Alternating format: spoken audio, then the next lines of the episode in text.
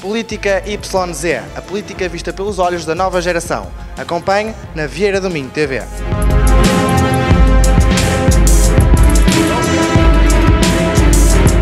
Hoje debate-se a organização territorial do país, com Miguel Martins do Bloco de Esquerda, Cristiano Pinheiro por parte do PSD e Nuno Silva na moderação deste programa.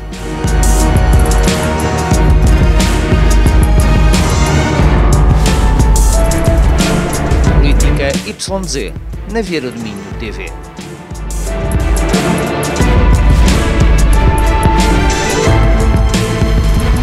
Olá a todos, sejam bem-vindos ao programa Política YZ, o segundo programa da Vieira do Minho TV que fala sobre temas políticos. Temos novamente hoje os nossos convidados, Cristiano Pinheiro, do PSD, e o uh, Miguel Martins, do Bloco de Esquerda. Bem, não vamos começar a, oferecer a, a, a apresentações porque já foram feitas no programa passado. Uh, espero que tenham gostado do tema que foi apresentado no programa passado. Hoje temos um, programa, um, um tema diferente, que é a organização do território nacional no contexto da prevenção contra os incêndios. Bem, estamos numa época que não é considerada ainda uma época de risco, mas é uma época que antecede essa época de risco, por isso devemos começar a tratar destes temas sensíveis e que podem originar desastres. Muito bem, vou começar aqui pelo Cristiano com a primeira pergunta, que é a seguinte. Uh, no sentido, quais são as medidas dos governos e que medidas devem tomar os governos para travar estas situações de, de incêndios desastrosos na, na tua ótica? Bem, em primeiro lugar, como há pouco dizíamos em off antes do programa começar, essa será eventualmente a pergunta do milhão de euros, porque se houvesse uma solução mágica, uh, certamente qualquer governo, ou todos os governos, seguiriam essa linha de, de, raciocínio. Mas também para discutirmos aqui uh, um, possíveis soluções, é para isso que aqui estamos e, portanto, começando desde já, eu devo dizer que um, a primeira palavra deverá ser sempre prevenção, ou, ou melhor, a palavra de ordem deverá ser sempre prevenção.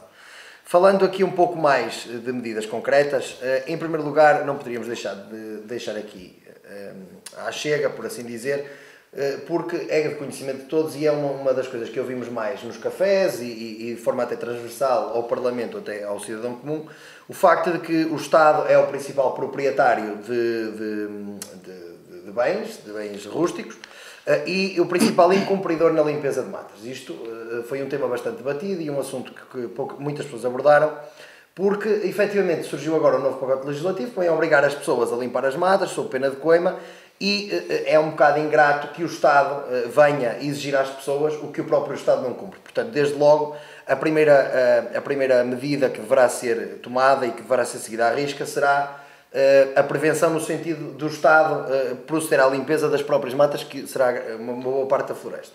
Depois disso, algo que já tem sido feito, que será a alocação de todos os meios de combate aéreo à Força Aérea. Isto é, uh, meio de combate aéreo a fogos deverá ser sempre a Força Aérea a tratar. Só em situações excepcionais, e quando digo situações excepcionais, não digo aquilo que acontece todos os anos, que depois os governos, de forma mais ou menos encapotada, vêm dizer que é excepcional para justificar a má preparação, que será, desde logo, haver meios suficientes. E para isso nós devemos ter meios suficientes na Força Aérea e posteriormente em situações pontuais de catástrofe mesmo é que veremos socorrermos da União Europeia, socorrermos dos países vizinhos e, e, e eh, inclusivamente socorrermos de, dos meios privados. Depois devemos dotar os bombeiros de, de meios necessários e quando falo em meios, falo em meios humanos e falam em meios instrumentais, isto é, os, os bombeiros têm que ter veículos, têm que ter material e têm que ter meios humanos suficientes para fazer um bom combate, um combate o mais uh, eficiente possível aos, aos incêndios. E aqui também, claro, deixar uma palavra para a necessidade da profissionalização dos bombeiros e, para criarmos condições mesmo económicas para que os bombeiros se possam dedicar e possam dedicar-se mesmo a essa, a essa via.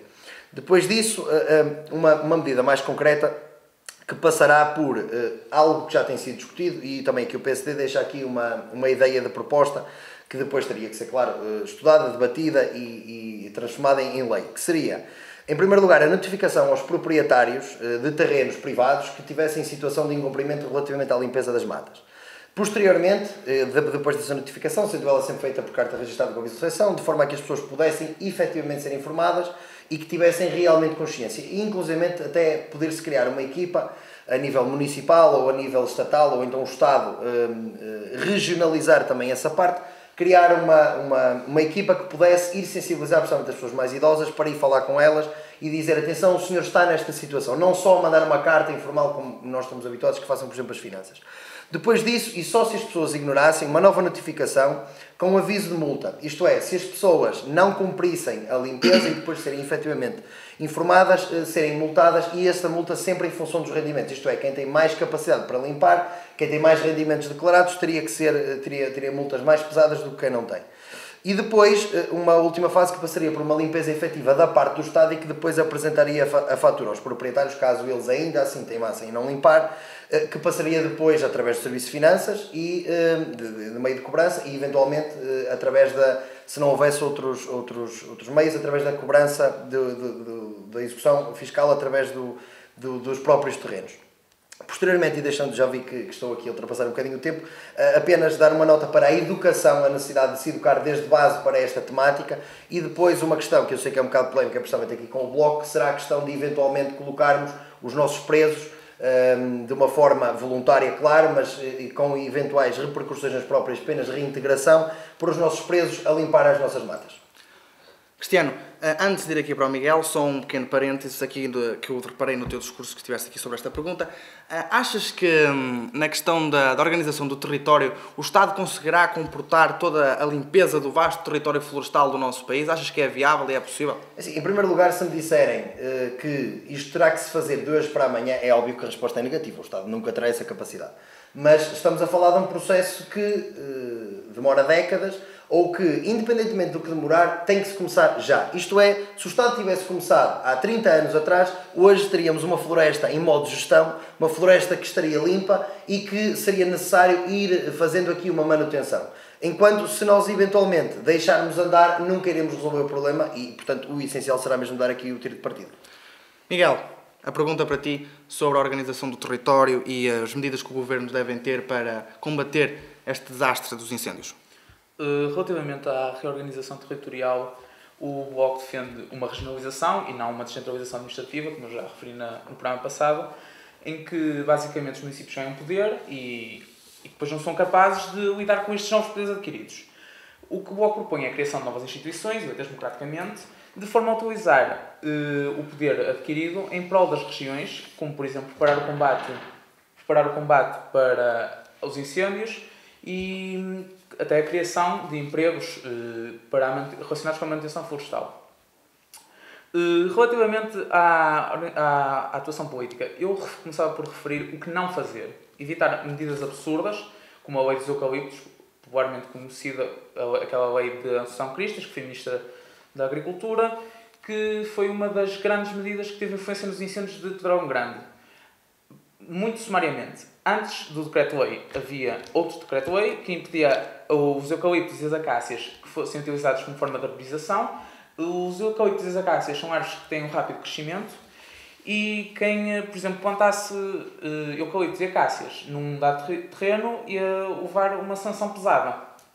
Depois da lei da Cristas, o que aconteceu? Os eucaliptos ficaram ao mesmo nível das restantes espécies. Ou seja, eh, eu poderia plantar um eucalipto no meu terreno, à vontade, com algumas restrições, claro, mas uma, apenas necessitaria de uma autorização para áreas superiores a 2 hectares. Ou seja, para áreas menores a 2 hectares, seria apenas necessária uma comunicação. 92% das comunicações eram, curiosamente, eucaliptos, 4% de pinheiro manso e 4% de outras espécies. Mas uh, sublinho que a culpa não é só do governo do PSD-CDS, é também do Partido Socialista. O Partido Socialista após os incêndios de 2017, avançou com uma medida que não permitia a instalação de plantações de eucaliptos, onde não existissem antes, também não permitindo a plantação destas árvores em áreas superiores a 0,5 hectares. Contudo, a lei que entrou em vigor em janeiro de, 1 de janeiro de 2018 não anula autorizações dadas anteriormente, autorizações concedidas até 31 de dezembro de 2017 e podem ser postas em prática até 31 de dezembro, até 31 de, dezembro de 2019, ou seja, Fazer isto é permitir que eh, o programa se estenda até 2019. A final do ano de 2019 e só a partir daí começam a atuar. Uh, outra questão importante é resolver o problema do Ciresp.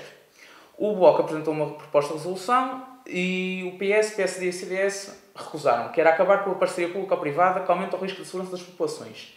O Bloco uh, considera que não é, não é interessante para, os, para as populações, não é útil que seja uma parceria pública-privada e preferia que fosse o Estado. Mas o PS, PSD e CDS preferem manter o Estado a servir os interesses das sociedades que gerem o Ciresp. O, outra questão relacionada com o Ciresp é, são os preços abusivos que, que são aplicados ao Estado, em que há uma falta de transparência, como o facto dos, dos custos originais e as anuidades serem muito absurdas, os valores. Uh, relativamente ao que chamo disse dos bombeiros, concordo. Deve haver uma, uma integração, de, uma profissionalização da classe dos bombeiros. Deve. Como é que é dizer isto? Uh, os bombeiros devem ser, tal como outros modelos noutros países, em que há, em Espanha, por exemplo, há bombeiros profissionais e mistos, corporações mesmos, também é importante investir nos, no, nisto, criar corporações mistas ou profissionais e não só apenas investir nos, eh, nos reforços dos meios de proteção. É importante também profissionalizar, como, tu, como o Cristiano disse, profissionalizar os bombeiros. E hum, é necessário isto para assegurar uma maior proteção das populações, sendo que convém referir aqui a um dado, um dado importante, em que 90% das estruturas dos bombeiros de Portugal são, são apenas bombeiros voluntários e apenas alguns municípios têm bombeiros municipais e sapadores. Os sapadores são muito importantes no combate aos incêndios e a prevenção. Obrigado, Miguel. Bem, eh, das vossas, das vossas duas intervenções sobre este tema, eu percebi que ambos apontam aspectos em que o Estado devia tomar eh, participação. O Cristiano falou nos meios aéreos, referiu que os meios aéreos de combate aos incêndios deveriam ser tutelados pela parte do Estado, e, o, e tu, Miguel, falaste sobre a questão do, do Ciresp. Uma pergunta que eu tenho para fazer, para, você, para fazer por vocês os dois, vou começar por ti, Cristiano. Achas que o Estado tem capacidade suficiente, neste caso a Força Aérea, para administrar os meios aéreos de combate aos incêndios ou devem permanecer, uh, ou acho que a parte privada tem mais competência para administrar esses meios aéreos? É, bem, essa pergunta, um, por acaso, é daquelas que eu mais discuti um, relativamente ao, ao dever ser relativamente ao combate aos incêndios, nomeadamente os meios aéreos. Eh, não tenho dúvida nenhuma que a Força Aérea tem mais de capacidade até para gerir tudo o que são meios aéreos. Eh, e não só, estamos a falar de, de pilotos, no caso, que são profissionais, que são quadros do nosso Estado, estamos a falar de pessoas altamente qualificadas, bem formadas, com consciência, com capacidade, com sentido patriótico, portanto, ninguém melhor, rigorosamente ninguém melhor do que as, do que as nossas Forças Aéreas para gerirem isto. Agora, claro, teremos que dotar sempre a Força Aérea dos meios económicos suficientes para o fazer. Isto é, não é só necessário dar uh, meios, comprar as aeronaves, quando isso for necessário, é necessário que haja uh, financiamento para, para manutenção, para, para manter os, os, os nossos, as nossas aeronaves em, em bom estado, porque senão depois podemos, podem ocorrer tragédias, ou então, como se falou naquela questão, que eu não me estou agora a relembrar exatamente quando, aquela questão dos CAMO foram reparados com fita cola. Portanto, é óbvio que se, se o caminho for esse, é óbvio que não, mas terá que sempre haver um, um investimento e uma manutenção dos do Estado da parte dos equipamentos, mas não tenho dúvidas nenhumas que a Força Aérea terá capacidade.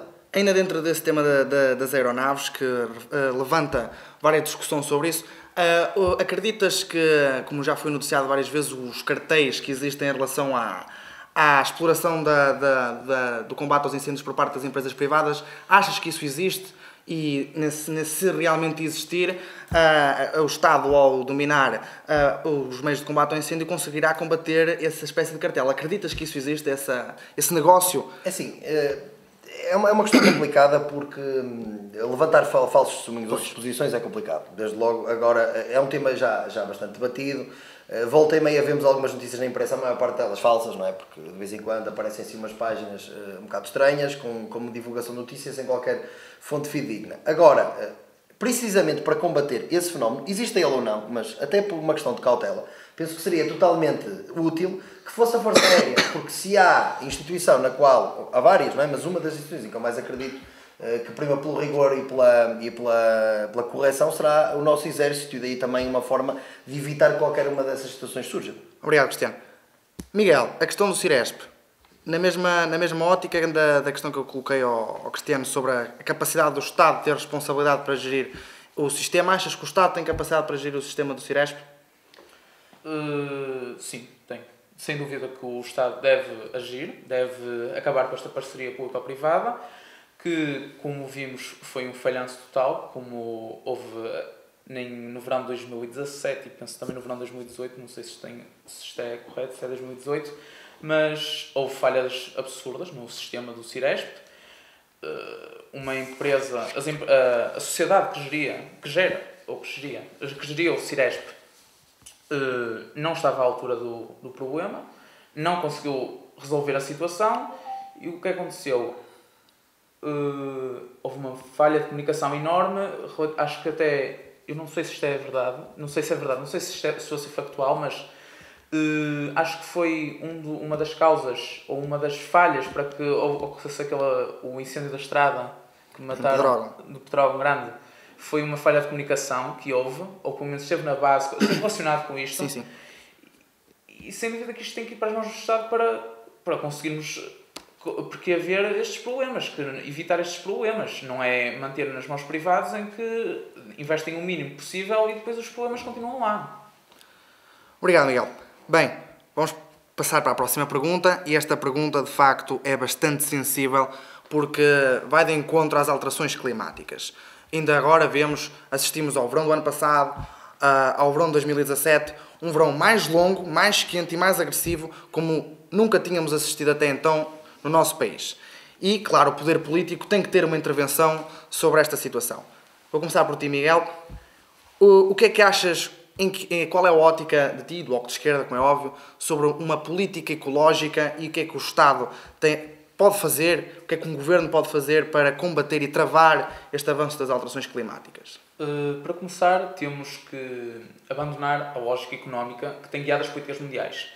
Uh, temos que minimizar as consequências das alterações climáticas. Uh, é cerca de 12 anos e as, as consequências das alterações climáticas tornam-se reversíveis, ou seja, não temos assim tanto tempo, o problema está aqui. Uh, convém referir que se o clima fosse um banco já estava salvo. É um facto. Os políticos estão mais preocupados em resgatar bancos do que resgatar planetas. E, por esta razão, o Estado tem que intervir. Tem que, por exemplo, hum, a questão de descarbonização total, que os, o, o governo cria até 2050, tem que, chegar até 2000, tem que acabar em 2030. Não vamos alargar o problema. A questão do Acordo de Paris, por exemplo, já ser uma boa uma medida de avanço, mas não é suficiente, é preciso mais. E ainda há países que, se, que estão a, a, recusar aderir a isto, não, não querem fazer isto. E o problema é que não é uma questão de um banco que está em jogo, é o nosso futuro, o futuro da, da minha geração, da geração do Cristiano, da tua geração, do Nuno, toda, toda esta geração. E aproveito aqui para louvar uh, a atitude dos estudantes, no dia 15 de março, em que ocorreu a greve climática estudantil.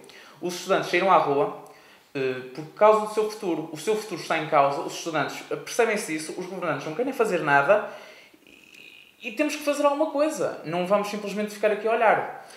Uh, também uh, quero referir à atitude da Greta Thunberg, uh, a mina sueca, que se manifestou desde setembro do ano passado à porta do Parlamento sueco e começou esta mobilização, que chegou ao nível mundial, foi 1,4 milhões de pessoas, de estudantes, que saíram à rua 30, em, 30, em 30, mil, 30 mil estudantes em Portugal em 27 cidades, incluindo Braga, e que também convém referir, aqui acho um bocado estranho, por parte do Partido Popular Europeu, que, que faz parte do PSD e do CDS, e no Parlamento Europeu tentaram silenciar a voz desta menina e de toda uma geração, porque o problema não é só de uma porção, o problema é o nosso futuro, é é, o facto destas medidas económicas focadas em, em fazer lucro já não, não resultam. Não podemos continuar nisto, temos que acabar com, uh, com uh, esta economia baseada em.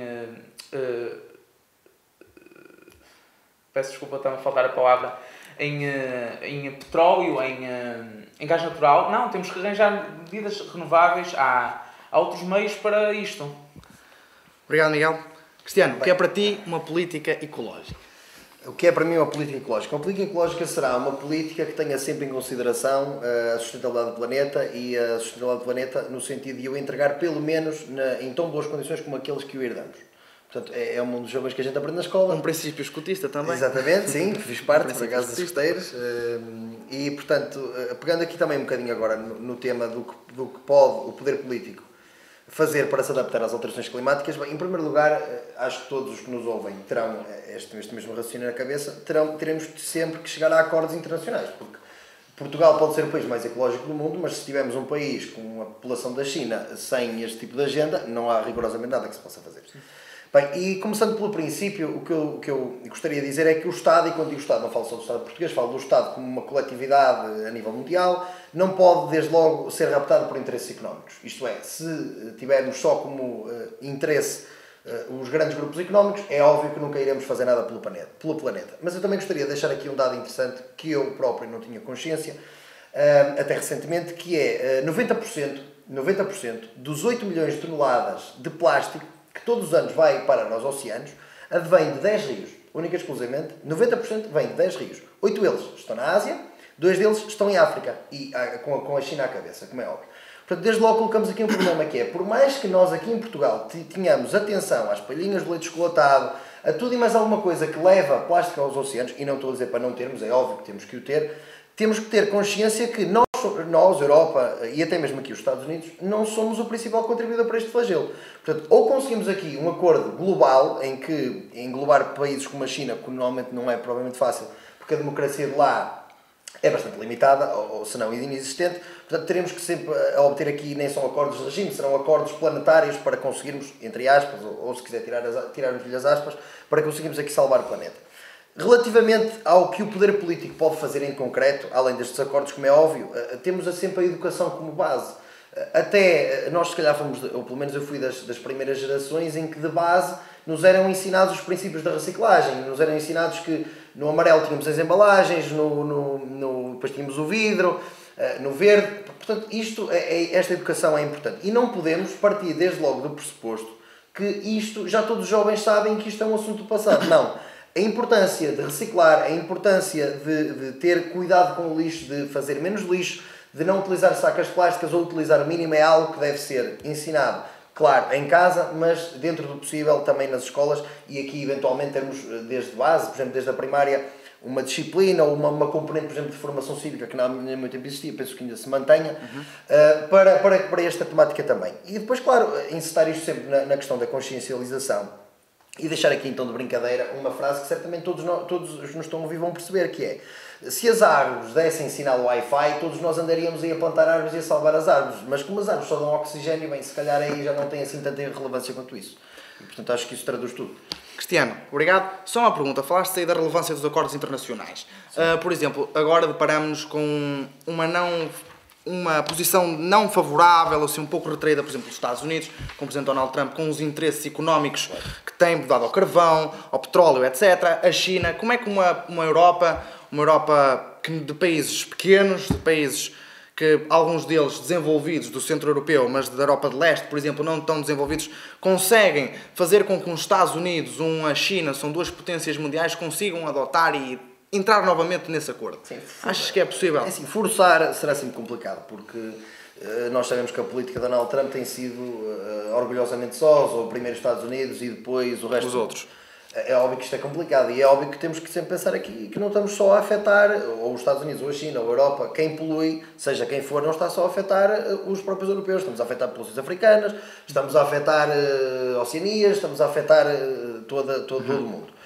A questão é, é, é muito complicado, o facto é, porque ou misturamos, e poderá passar aí um pouco o caminho, eh, acordos económicos, acordos bilaterais, acordos diplomáticos, eh, com a condição de, de serem estabelecidos também acordos eh, a nível de, de, do planeta, a nível ecológico, a nível de, redução de emissões, ou então será sempre muito complicado. Se nós considerarmos que os assuntos estão tanques, são estanques, isto é, que negociamos hum, uma, uma tranche de interesses económicos e depois negociamos uma tranche de direitos de circulação e depois negociamos uma tranche de, de direitos ou melhor, de obrigações ecológicas, é óbvio que aí nunca teremos qualquer tipo de, de poder negocial. Claro. Agora, é óbvio que, sendo a Europa uma pequena parte da população, que é bom que tenhamos noção, somos cerca de 500, 500 milhões, números redondos. Eh, estamos a falar que a China terá eh, que, várias Europas dentro de si. Portanto, é óbvio que o nosso poder nesse aspecto será, será relativamente reduzido. Mas estará sempre a passar por aqui.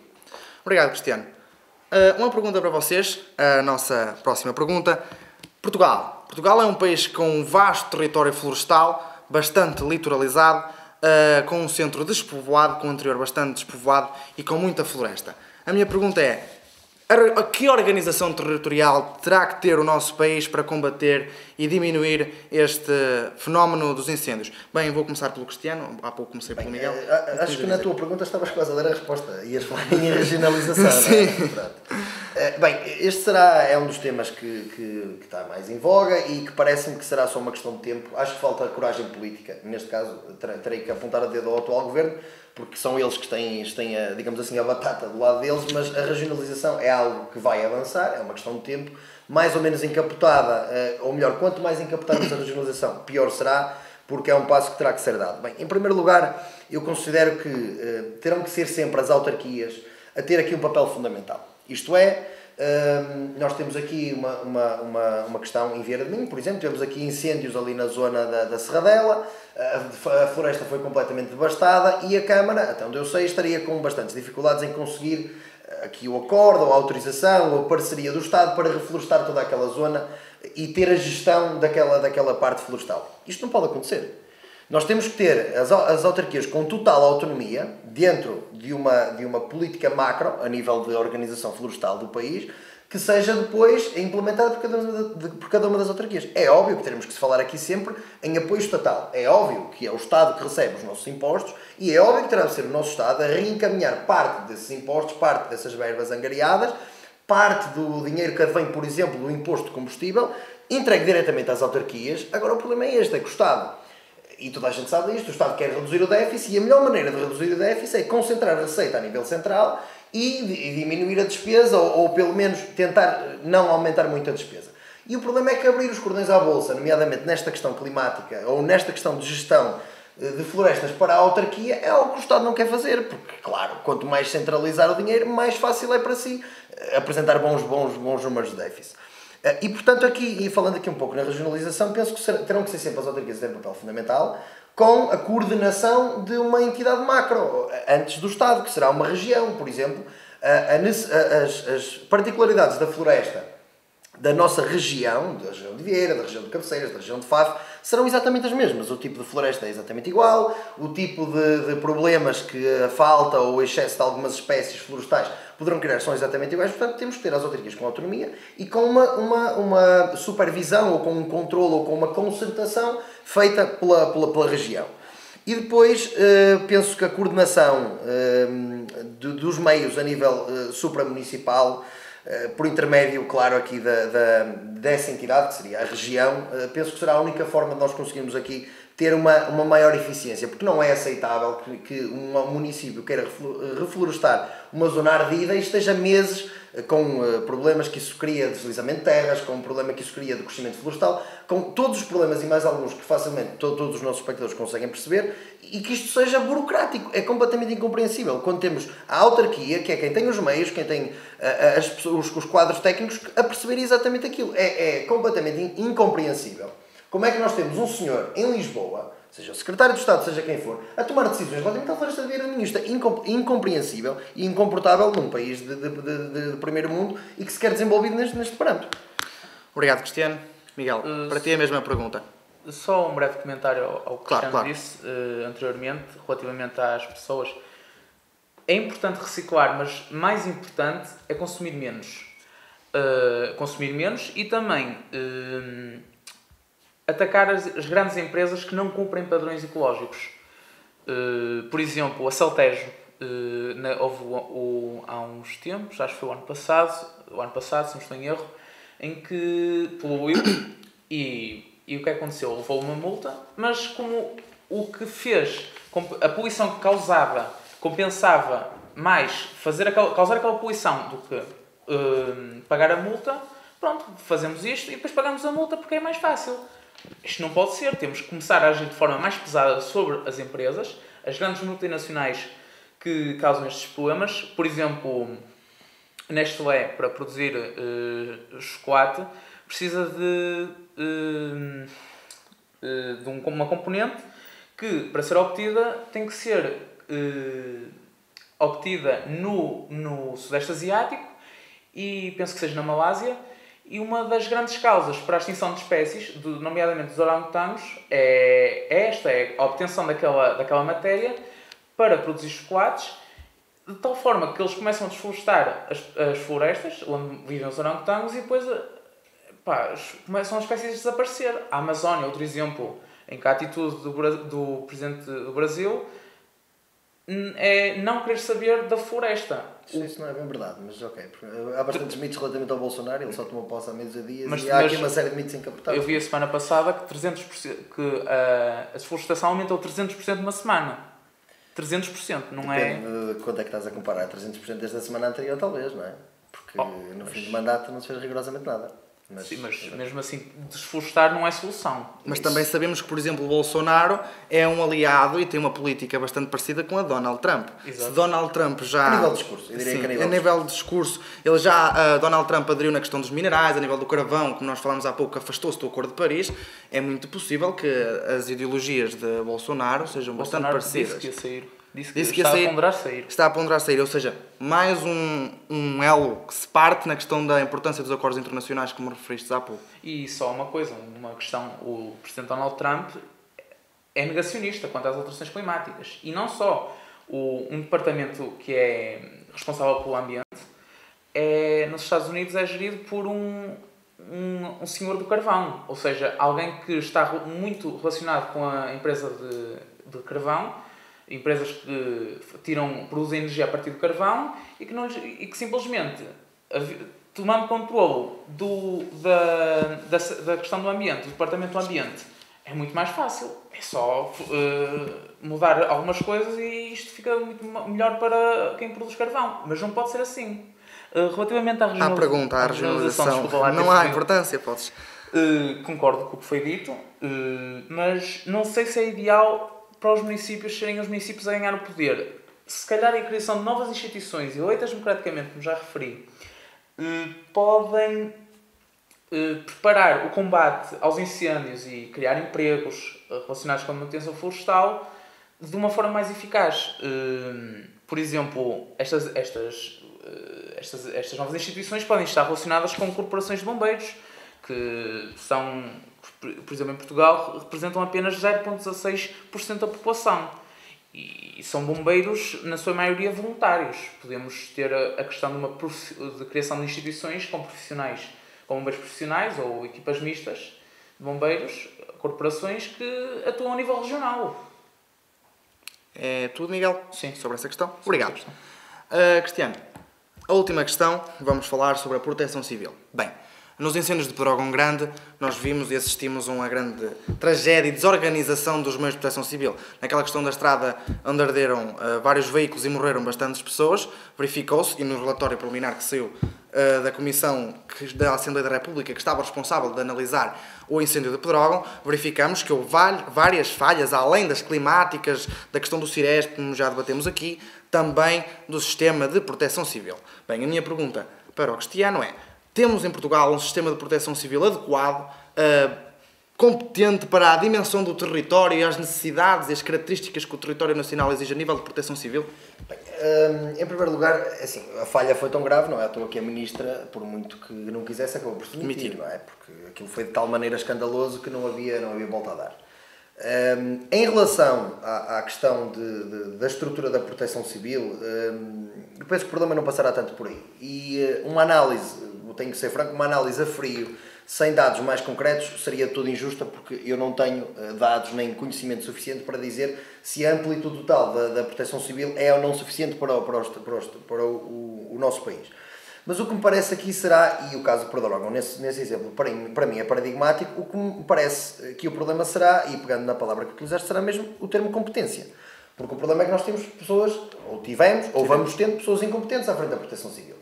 E aqui, claro, entra o problema da família socialista, e quando digo família socialista, estou aqui, claro, a usar o paralelismo com a, a, a, a pândega que neste momento é o nosso governo a nível familiar, mas mais do que isso, eh, pegarmos em pessoas de quadros políticos, eh, porque são filhos, amigos, primos, ou porque têm uma, uma carreira política que depois é preciso dar-lhe um tacho, porque não há outro, outro nome a dar às coisas, e colocá-lo num órgão de chefia da proteção civil, é óbvio que o que vai dar, infelizmente, é tragédia Portanto, o problema aqui, desde logo, são quadros mal preparados e quadros incompetentes à frente da proteção civil. E, portanto, nós devemos ter eh, quadros técnicos, pessoas da proteção civil, pessoas eh, que trabalham na, na, na, em áreas específicas e não nomeações políticas, porque por alguém Porem-me a mim, por exemplo, à frente da Proteção Civil, completamente impreparado como estou hoje, seria o mesmo que dizer vamos pegar numa pessoa que não tem conhecimento rigorosamente nenhum de terreno, que não tem conhecimento nenhum de, de funcionamento das instituições e vamos pô-lo a gerir uma, uma, uma, questão com esta importância. Portanto, é óbvio que aí o a única coisa que pode acontecer é o que aconteceu em Pedrógão, que é um cataclisma total e total desorganização. Porque a, a páginas tantas, e eu gostaria mesmo que as pessoas se recordassem isto, a páginas tantas era total, mas rigorosamente total, a incapacidade de gerir o problema. Falava-se com quem quer que se falasse, e os jornalistas nisso não deixaram a coisa por menos, e ninguém sabia dar uma resposta. Qual era o caminho a seguir, o que é que estava a passar, o que é que falhou, ninguém sabia. Até termos claro o relatório preliminar e apontar o dedo a todas e rigorosamente todas as pessoas que estiveram envolvidas. E, relativamente aqui a esta questão, eh, eh, penso que poderá ainda acrescentar-se, eh, a título final, que, que o problema será, será sempre colocar quer na, na Proteção Civil, quer em qualquer outro meio do Estado, pessoas competentes. E quando falo em pessoas competentes, eh, não falo em PSD, não falo em CDS, não falo em Bloco de Esquerda, não falo em, em Partido Comunista, não falo no PS. Falo em quadros competentes, porque os temos. Aliás, eh, não é à toa que os portugueses são das pessoas mais competentes quando estão lá fora. E depois aqui o problema que acontece muitas vezes é que em vez de colocarmos as pessoas que efetivamente merecem, que têm percurso, que têm eh, nomeadamente percurso académico, eh, colocamos pessoas que são pessoas de mão, que são pessoas da nossa confiança, que nós controlamos e que depois não resolvem rigorosamente nada e pior, ainda vem piorar muita situação. Obrigado, Cristiano. Miguel, a mesma pergunta para ti. Uh, concordo com muito o que o Cristiano disse. Uh, referia que a proteção das populações é em grande parte assegurada por associações de bombeiros voluntários. Reforço aqui a necessidade de, de mais bombeiros municipais, mais bombeiros chapadores para, para ajudar a preparar os, os, a prevenção aos incêndios. Eh, é também necessária a questão da profissionalização e concordo que foi dito, é necessário pessoas competentes à frente da proteção civil, não, não pode ser simplesmente qualquer um, tem que ser pessoas que sejam capazes de, de enfrentar o problema e também foi muito relacionado com o com o incêndio de Pedrógão, é da estrada, foi uma falha enorme de comunicação, tal como o Cristiano disse. Isto não pode ser, tem que haver comunicação e, e é preciso agir, é preciso tomar medidas concretas, tomar uh, posições que resolvam os problemas, não é simplesmente ignorar e, e pronto. Uh, algo que também é, é interessante, interessante, importante neste ponto é que está relacionado com os incêndios é a despovoação do interior, eu referia. São necessários incentivos fiscais para a fixação da população no interior, assegurar serviços públicos de qualidade, entre outras medidas, de forma a poder prevenir que as pessoas a prevenir que haja incêndios, as pessoas vão para o interior, eh, começam a, a morar lá, começam-se a fixar e começam a, a fazer a sua vida lá. Claro que isto vai exigir uma estratégia imensa, vai ser preciso muitos incentivos fiscais, eh, segurar serviços públicos, como já referi, mas acho que é necessário porque há, há terrenos que são simplesmente abandonados e porque são pequenos, não são rentáveis e, e aí se calhar é para o Estado gerir e evitar estes incêndios, gerir aqueles terrenos. E é importante também a proteção civil estar bem organizada porque isto não é só um papel das populações, é também do Estado e o Estado, como, como tem influência na proteção civil, deve escolher pessoas competentes para lá, tal como o disse. Obrigado, Miguel. Bem, já nos cedemos um pouco no nosso tempo, mas ainda há tempo para uma pergunta final, um remate final que vocês queiram fazer. Têm alguma, alguma questão a colocar? Algum tema a debater neste final dentro da gestão do território para combate aos incêndios? Eu gostaria só de, de, pegar aqui, porque foi, foi de facto muito bem frisada a questão da despoblação do interior. Eh, apesar de não fugir ao tema, não abordei no meu ponto inicial porque já não tinha tempo, tinha isso pensado, mas de facto a despoblação do interior, e Vieira de Minho acaba por ser, estamos ali já no, no limite do que já é considerado interior, e um dos grandes problemas é de facto o desinvestimento no interior. Não tínhamos dúvidas nenhumas que o nosso, que o nosso país um, ehm, ao ser totalmente centralizado em Lisboa eh, e, de certo modo, no Porto, mas principalmente em Lisboa, faz com que quem gere a coisa pública olhe para, um, ehm, para os, os, os, serviços públicos do ponto de vista utilitarista. Isto é, um, há pessoas suficientes ali para um centro de saúde, mantemos o centro de saúde. Não há, fecha o centro de saúde. Há pessoas suficientes para um tribunal, e, por exemplo, basta dar um exemplo que o Tribunal Vieira de Minho teve durante algum tempo a pensar, a pensar no seu encerramento. E, portanto, é, perfeito, é perfeitamente compreensível e concordo plenamente aqui que terá que ser através daqui que nós podemos combater também os fogos e combater até mesmo a, a, a unidade do país. Porque nós não podemos continuar a ter um, um, um Ministério que trata de pescas e está em Lisboa. Ou um Ministério que trata de Agricultura e está em Lisboa. Ou um Ministério que trata de tudo e mais alguma coisa e está sempre, rigorosamente sempre em Lisboa. Isto já foi falado, o problema é que é óbvio que depois da coisa estar feita e estar instituída é muito difícil mudar, porque tinha toda a lógica que parte dos ministérios fossem distribuídos pelo país, ou pelo menos tivéssemos dois ou três, duas ou três subsedes, digamos assim, do Ministério, para poder ver as necessidades das populações em concreto. Agora, é claro que é muito fácil, e para rematar mesmo, é muito fácil fechar um tribunal em Vieira sem nunca ter vindo a Vieira, sem perceber o impacto real que isso vai ter nas populações, sem perceber que um centro de saúde, num, a, a, a, deixar de existir um centro de saúde numa terra, é meio caminho andado para que as pessoas saiam de, de, dessa terra. E, portanto, a, desflorestação, a, a, perda de população, tudo isto contribui para os incêndios, porque um território abandonado nunca será um território limpo e asseado.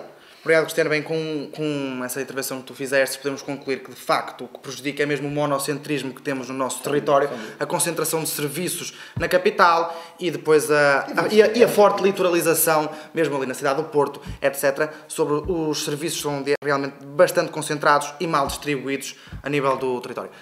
Miguel, algum remate final que tenhas para concluir? Referir que um dos, concordo com o que o Cristiano disse relativamente aos serviços públicos, os centros de saúde, escolas que são fechadas e as, e as crianças, por exemplo, de uma aldeia têm que se deslocar 20 km por dia de manhã para ir a outra escola porque aquelas não tinham alunos suficientes para funcionar.